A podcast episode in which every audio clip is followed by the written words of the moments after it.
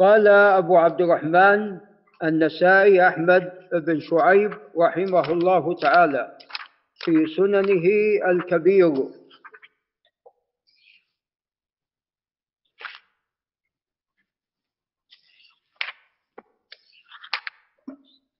قال باب القراءة في العيدين بقاف واقتربت. فالعيدان لهما قراءة. نعم هناك سور معينة يقرأ تقرأ أو يقرأ بهما في صلاة العيدين. قال أخبرنا محمد بن منصور قال أخبرنا محمد بن منصور وهو الجواز المكي. قال حدثنا سفيان هو بن عيينة المكي. قال حدثنا ضمرة بن سعيد قال عن عبيد الله بن عبد الله بن عتبة بن مسعود الهذلي المدني. قال خرج عمر يوم عيد فسأل بواقد الليثي رضي الله تعالى عنهم بأي شيء كان النبي صلى الله عليه وسلم يقرأ في هذا اليوم. قال بقاف واقتربت. نعم. بقاف والقرآن المجيد واقتربت الساعة. نعم. وهذا صورته صورة المرسل ولكن جاء موصولا. نعم. قال باب القراءة في العيدين. بسبح اسم ربك الأعلى وهل أتاك حديث الغاشية؟ فيقرأ بسبح والغاشية كما أنه يقرأ بقاف واقتربت. يعني مر بهذا ومر بذاك. قال أخبرنا قتيبة بن سعيد قال حدثنا أبو عوان الوضاح بن عبد الله اليشكري قال عن إبراهيم بن محمد بن المنتشر قال عن أبيه طبعا الأول سورة سورة المرسل ولكن كما تقدم هو صحيح موصولا فقد أخرجه مسلم. نعم. أخرجه مسلم من طريق دمر عن عبيد الله بن عبد الله عن أبي واقد. قال سألني عمر.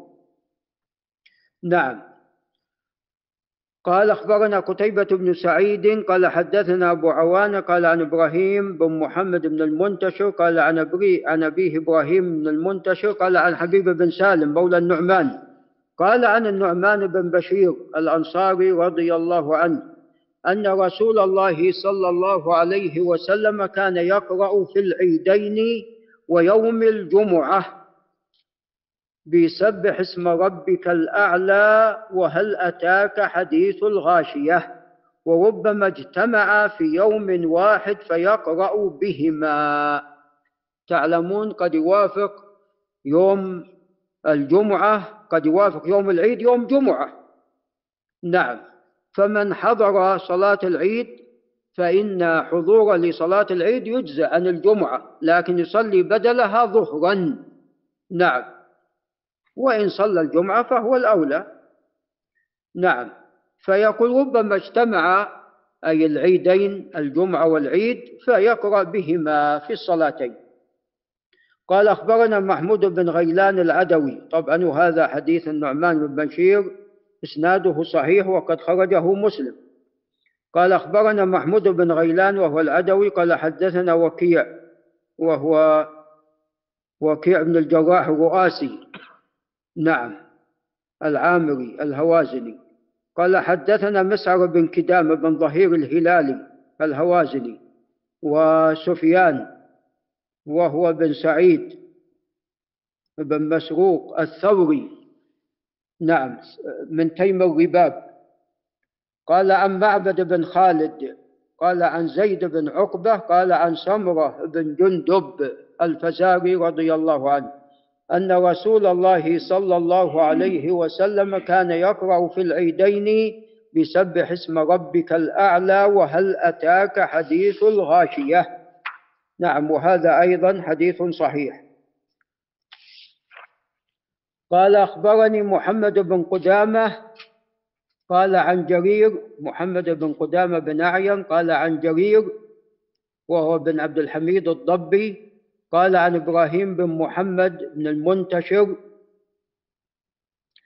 قال عن أبيه إبراهيم بن المنتشر قال نعم قال قلت عن أبيه قال نعم عن حبيب بن سالم عن النعمان بن بشير قال كان رسول الله صلى الله عليه وسلم يقرأ في الجمعة والعيد بسبح اسم ربك الأعلى وهل أتاك حديث الغاشية فإذا اجتمع الجمعة والعيدان في يوم قرأ بهما. قال باب الخطبة يوم العيد بعد الصلاة. فالخطبة في يوم العيد بعد الصلاة ليس مثل الجمعة الخطبة أولا ثم يس... ثم تصلى الصلاة لا. العيد تعلمون بخلاف ذلك.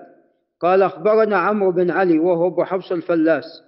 قال حدثنا يحيى هو بن سعيد القطان. قال حدثنا سفيان هو الثوري. قال حدثني عبد الرحمن بن عابس. قال سمعت ابن عباس رضي الله عنهما قال له رجل شهدت الخروج مع رسول الله صلى الله عليه وسلم. قال نعم ولولا مكاني منه لأنه ابن عمه عليه الصلاة والسلام. ولولا مكاني منه ما شهدته يعني من صغره أتى العلم الذي عند دار كثير بن الصلت فصلى ثم خطب ثم أتى النساء فوعظهن وذكرهن وأمرهن. أن يتصدقن فجعلت المرأة تهوي أو تهوي بيدها إلى يعني حلقها. تأخذ الحلي من الرقبة تلقي في ثوب بلال ثم أتى هو وبلال البيت. وتقدم لنا أن النساء أكثر صدقة. عندما جاء الحث على الصدقة تصدقنا النساء أكثر من الرجال. قال أخبرنا قتيبة بن سعيد. نعم وهذا طبعا صحيح وهو في الصحيحين. نعم. خرجه البخاري في صحيحه. قال أخبرنا قتيبة بن سعيد قال حدثنا أبو الأحوص سلام بن سليم الحنفي عن منصور بن المعتمر عن الشعبي. منصور بن المعتمر ولا زادان؟ بن المعتمر السلمي. قال عن الشعبي عامر بن شراحيل الشعبي هذا الذي يقول ما كتبت سوداء في بيضاء ما كتبت بيضاء أو سوداء في بيضاء ما كتبت سوداء الحبر في بيضاء. نعم. وكان يحفظ رحمه الله. ويقولون أن رجل من أهل العراق سأله قال ما اسم زوجة إبليس؟ قال ذاك عرس ما حضرناه. فأجابه يعني هو ماذا يعني يستفيد من زوجة إبليس؟ قال عن البراء بن عازب رضي الله عنهما. قال خطبنا رسول الله صلى الله عليه وسلم يوم النحر بعد الصلاة. نعم وهذا إسناد صحيح وقد خرجه الشيخان. قال أخبرنا محمد بن منصور قال حدثنا سفيان بن عيينة قال سمعت أيوب بن أبي تميمة يخبر عن عطاء بن أبي رباح. قال سمعت ابن عباس رضي الله عنهما يقول أشهد أني شهدت العيد مع رسول الله صلى الله عليه وسلم فبدأ بالصلاة قبل الخطبة ثم خطب. وهذا كما تقدم في الصحيحين. قال الجلوس للخطبة يوم العيد. قال أخبرنا محمد بن يحيى بن أيوب بن إبراهيم المروزي. قال حدثنا الفضل بن موسى وهو السيناني. قال أخبرنا بن جريج وهو الأموي المكي. قال عن عطاء. قال عن عبد الله بن السائب رضي الله عنه أن النبي صلى الله عليه وسلم صلى العيد وقال من أحب أن ينصرف فلينصرف ومن أحب أن يقيم للخطبة فليقم. وهذا الأقرب أنه مرسل. هذا الأقرب أنه مرسل. قال النسائي هذا خطأ والصواب مرسل. وأيضا أبو داود وابن معين أيضا علوه بالإرسال. وأما أبو زرعة فقال إنما يغلط فيه الفضل بن موسى السيناني. يقول عن عبد الله بن السائب يعني الصواب أنه مرسل. قال باب الإنصات للخطبة. قال أخبرنا محمد بن سلمة وهو المصري المراد المصري. قال والحارث بن مسكين وهو المصري قراءة عليه وأنا أسمع. نعم. وقيل أن السبب في ذلك أن الحارث بن مسكين أخرج النسائي فكان يسمع من خلف الجدار ولكن هذا فيه نظر. لأن نفس الشيء أبو داود أيضا يقول يقول والحارث بن مسكين قراءة عليه وأنا أسمع فهذا ليس خاصا بالنسائي قال واللفظ له عن ابن القاسم وهو عبد الرحمن بن القاسم العتقي قال حدثني مالك وهو بن أنس قال عن ابن شهاب الزهري عن ابن المسيب القرشي المخزومي وهو سعيد عن أبي هريرة رضي الله عنه أن رسول الله صلى الله عليه وسلم قال إذا قلت لصاحبك والإمام يخطب أنصت فقد لغوت نعم. نعم وهذا الحديث صحيح وهو مخرج في الصحيح. قال باب الزينة للخطبة نعم. فماذا يفعل الإنسان في هذه الحالة؟ يشير إشارة ولا يؤخر هذا إلى بعد الصلاة؟ إما أن يشير إشارة كان ابن عمر يشير إشارة. نعم. ولا يؤخر هذا إلى بعد الصلاة. ولا يتكلم. قال باب الزينة للخطبة. نعم. من السنة تزين للعيد وللجمعة. والمجالس العامة الإنسان كما تقدم يتزين فيها. وتقدم لنا الكلام بالأمس أن مع الأسف الناس اليوم يعني ما ما يتزينون الزينة التي هي جاءت في السنة. تجده يخرج في السوق وفي الشارع ولابس إما نعم بنطلون إلى إلى نصف الساق أو فنيله سروال ويخرج. نعم. وهذا في الحقيقة كما تقدم يعني ليس فقط قلة دين من إنما قلة عقل. نعم. نعم. نسأل الله العافية والسلامة. ونسأل الله لنا ولكم الحفظ. نعم. وكان الناس يمكن يدري الشيخ حسن قبل خمسين سنة ما يخرج الشخص إلا قال أخبرنا محمد بن بشار وهو العبدي. قال حدثنا عبد الرحمن وهو بن مهدي. قال حدثنا عبيد الله بن إياد عن أبيه عن أبي رمسة. وأبو رمسة هو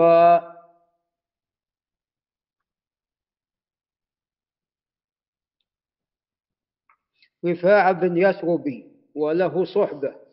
قال رأيت النبي صلى الله عليه وسلم يخطب عليه بردان أخضران. نعم. وهذا لا بأس بإسناده. وقد صححه ابن حبان والحاكم. قال باب الخطبة على البعير. نعم. والحكمة أن الخطيب يصعد على مكان حتى يراه الناس السامعون حتى يسمعون ويرون. نعم. ويكون هذا أبلغ في التأثير. نعم. ولذا كان يخطب أيضا على المنبر عليه الصلاة والسلام. قال أخبرنا يعقوب بن إبراهيم وهو الدورقي. قال حدثنا ابن أبي زائدة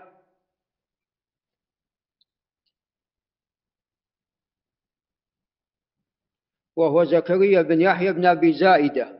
يحيى بن زكريا بن أبي زائدة الهمداني الوادعي. قال حدثني إسماعيل بن أبي خالد وهو الأحمسي. قال عن أخيه. وقد ذكر عن إسماعيل بأنه لا يروي إلا عن ثقة.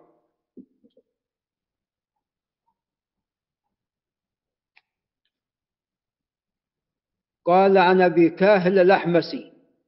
قال رأيت النبي صلى الله عليه وسلم يخطب على ناقة وحبشي آخذ بخطام الناقة ولعله بلال رضي الله تعالى عنه.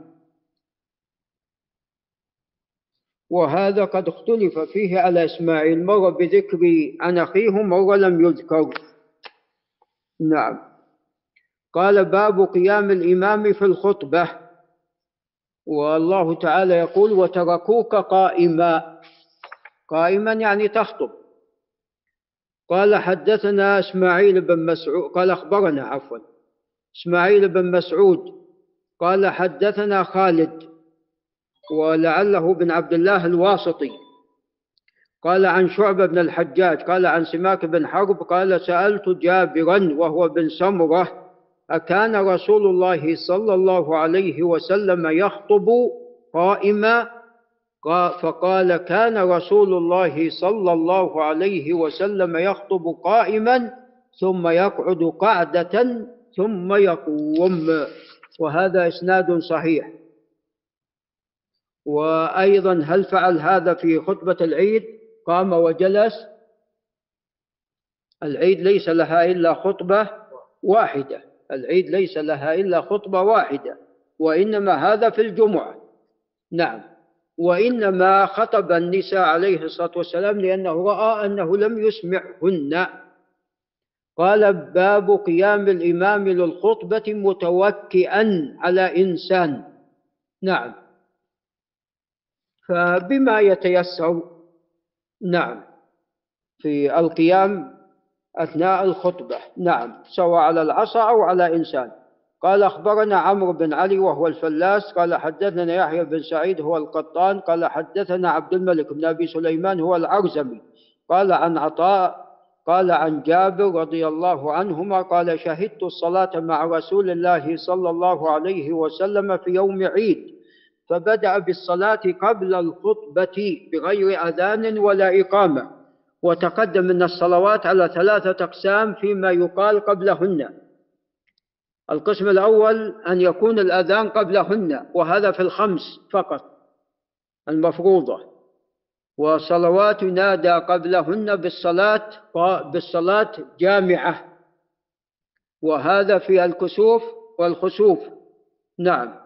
وباقي الصلوات لا ينادى بهن ولا يؤذن. لا ينادى قبلهن بشيء ولا يؤذن. لا يؤذن ولا ينادى قبله قبلهن أو قبلهن بشيء. نعم. وأحيانا حتى المفروضة ينادى الصلاة جامعة. نعم. هذا إذا أراد اجتماع ماذا؟ اجتماع الناس. نعم. كما في حديث عبد الله بن عمرو بن العاص الذي خرجه مسلم من طريق عبد الرحمن بن عبد رب الكعبة عن عبد الله بن عمرو. قال نادى المنادي الصلاة جامعة. نعم.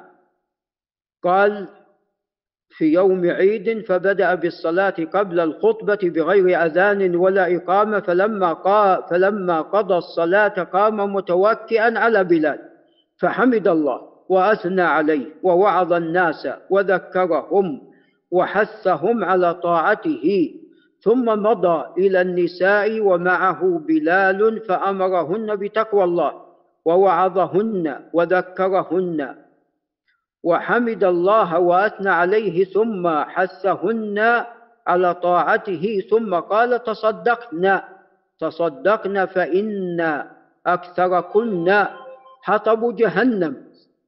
فقالت امرأة من سفلة النساء نعم وهي يعني ليس من العلية وجاء في رواية من سطة النساء وهي رواية مسلم. أي هنا من خيار النساء. نعم. سفعاء الخدين. يعني هذه كاشفة عندما قال سفعاء الخدين. هو طبعا ما يلزم أنها كاشفة. يعني قد يكون عرف أنها وصفت أنها بعد ذلك بأن سفعاء الخدين وإن كانت كاشفة فهي من القواعد. فهي من القواعد والقواعد من النساء اللاتي لا يرجون نكاحا فليس عليهن جناح أن يضعن ثيابهن غير متبرجات بزينة. نعم. فهذه نعم من القواعد. والسفعة عبارة عن شحوب يكون في الوجه. وهذا في الغالب يكون لمن؟ للكبير. نعم هذا يكون غالب للكبير. إي نعم. فهذه امرأة من قواعد النساء ومن الخطأ أن الشخص يستدل بهذا الدليل وفيه ما فيه من الاحتمالات. نعم. وعليه أن يثبت أنها امرأة شابة وعليه أن يثبت أنها كاشفة. وكيف ندع قول الله تعالى وإذا سألتموهن متاعا فاسألوهن من وراء حجاب نعم.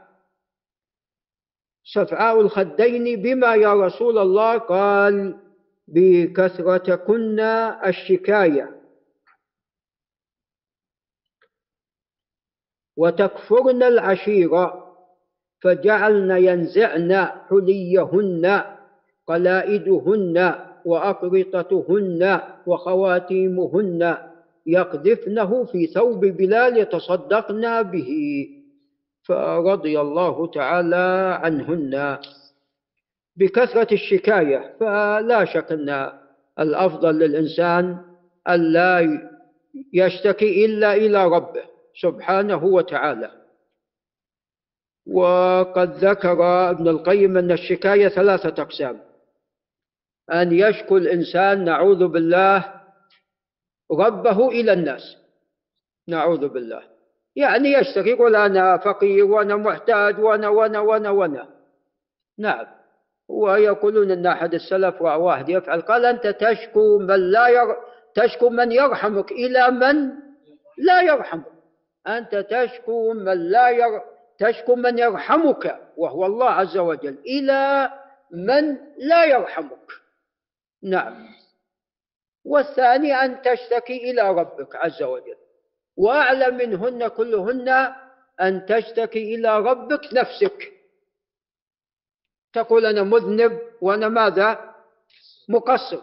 فالشكاية ثلاثة أقسام. الأولى نعوذ بالله أن يشكو الإنسان حاجته إلى الناس. وعلى الإنسان يعني قدر المستطاع إلا يعني في حال ضرورة. إلا في حال ضرورة. والثانية هو أن الإنسان يشكو حاجته إلى ربه عز وجل. والثالثة أن يشكو نفسه إلى خالقه ومولاه. يشكو نفسه من التقصير والذنوب والمعاصي و... و... نعم. وهذه أعلى أنواع الشكاية. نعم.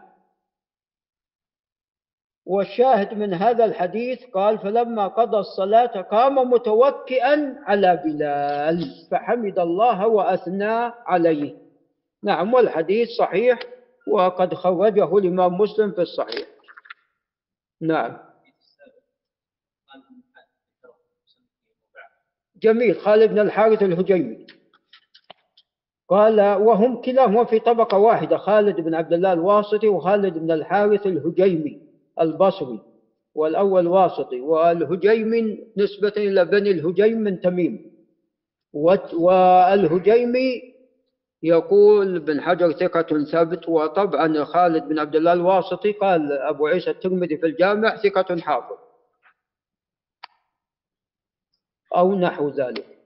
قال باب استقبال الإمام الناس بوجهه في الخطبة. نعم.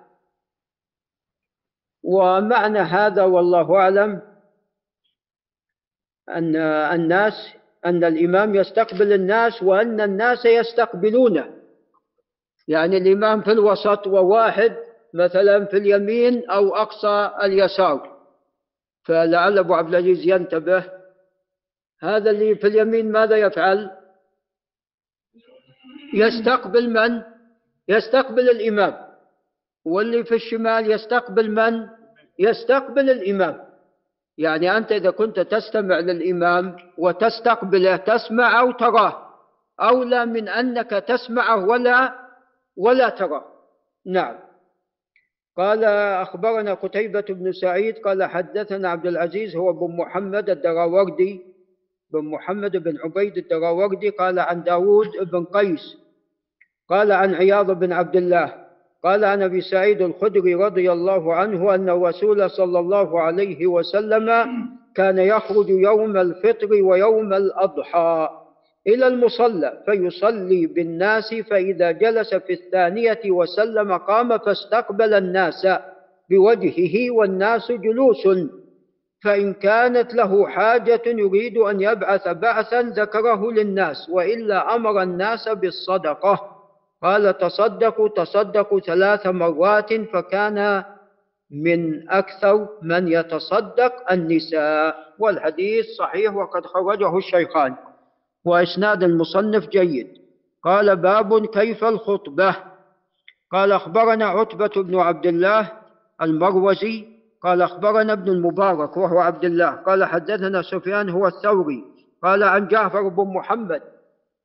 وهو جعفر بن محمد بن علي بن الحسين بن علي بن أبي طالب رضي الله عنهم. قال عن أبيه محمد بن علي الباقر. قال عن جابر رضي الله عنهما قال كان رسول الله صلى الله عليه وسلم يقول في خطبته يحمد الله ويثني عليه بما هو له أهل ثم يقول من يهده الله فلا مضل له ومن يضلل فلا هادي له. إن أصدق الحديث كتاب الله. وأحسن الهدي هدي محمد وأيضا ضبطت هدى محمد عليه الصلاة والسلام. وشر الأمور محدثاتها؟ وكل محدثة بدعة وكل بدعة ضلالة وكل ضلالة في النار. ثم يقول بعثت أنا والساعة كهاتين. وكان إذا ذكر الساعة احمرت وجنتاه. وعلى صوته واشتد غضبه كأنه نذير جيش. صب صبحتكم مستكم أي الجيش صبحكم أو مساكم. وفي رواية صبحكم ومساكم. ثم قال من ترك مالا فلأهله ومن ترك دينا أو ضياعا فإلي أو علي وأنا ولي المؤمنين. وضياعا أي عيالا محتاجين. نعم وهذا صحيح وأصله في مسلم لكن في مسلم بنحوه. قال باب القصد في الخطبة. نعم يعني عدم الإكثار والتطويل. قال أخبرنا قتيبة بن سعيد قال حدثنا أبو الأحوص قال عن سماك بن حرب قال عن جابر بن سمرة قال كنت أصلي مع النبي صلى الله عليه وسلم. فكان صلاته قصدا وخطبته قصدا وهذا صحيح وقد أخرجه مسلم. قال بابنا الجلوس بين الخطبتين والسكوت فيه وهذه خطبة الجمعة. قال أخبرنا قتيبة بن سعيد قال حدثنا أبو عوانة قال قال عن سماك قال عن جابر بن سمرة قال قال رأيت رسول الله صلى الله عليه وسلم يخطب قائما ثم قعد قعدة لا يتكلم فيها ثم قام فخطب خطبة أخرى. فمن خبرك أن النبي صلى الله عليه وسلم خطب قاعدا فلا تصدقه. وهذا هو لفظ من ألفاظ الحديث السابق. قال باب القراءة في الخطبة الثانية والذكر فيها. قال أخبرنا عمرو بن علي أبو حفص الفلاس ومحمد بن بشار العبدي عن عبد الرحمن بن مهدي. قال حدثنا سفيان الثوري. قال عن سماك بن حرب قال عن جابر بن سمرة قال كان النبي صلى الله عليه وسلم يخطب قائما ثم يجلس ثم يقوم ويقرأ ويقرأ آيات ويذكر الله وكانت خطبته قصدا وصلاته قصدا. أحد الملحدين مرة كتب في الجريدة قال ما فيه يعني في خطبة الجمعة ما فيه إن يعني الرسول عليه الصلاة والسلام ما حد نقل لنا كيفية الخطبة وهذا النسائي قد فصل لنا خطبة الجمعة. قال باب نزول الإمام عن المنبر قبل فراغه من الخطبة قال أخبرنا يعقوب الدورقي يعقوب بن إبراهيم الدورقي قال حدثنا أبو تميلة وأبو تميلة يحيى بن واضح.